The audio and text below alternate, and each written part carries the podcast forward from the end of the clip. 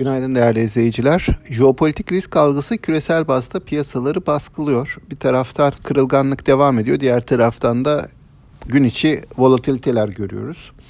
Ee, NATO-Rusya gerilimi nedeniyle hisse senedi piyasaları malum bir süredir e, aşağı yönlü eğilimde.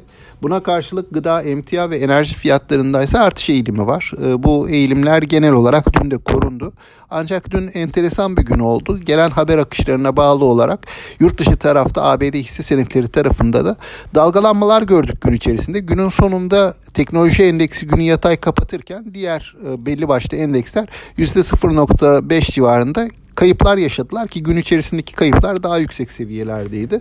Yine bizim borsamızda da biz yüzde de e, kayıplı başladık güne. Sert satışlar vardı. Sonrasında 1970 puan seviyelerinden gelen tepkiler vardı ve endeksi bu 2000 seviyesinin üzerine kadar taşıdı. Ama gün sonunda yine yüzde iki buçuk civarında bir kayıpla kapatmış olduk günü.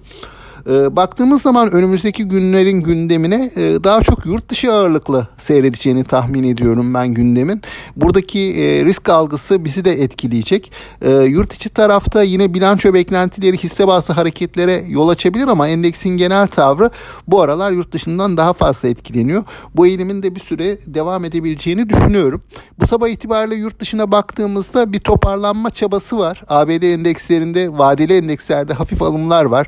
Asya tarafı biraz daha karışık görünüyor.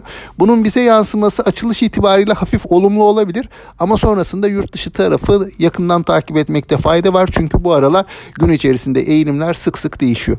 Aktaracaklarım bunlar. Sağlıklı, bol, bereketli, kazançlı günler dilerim. Yeniden görüşmek üzere.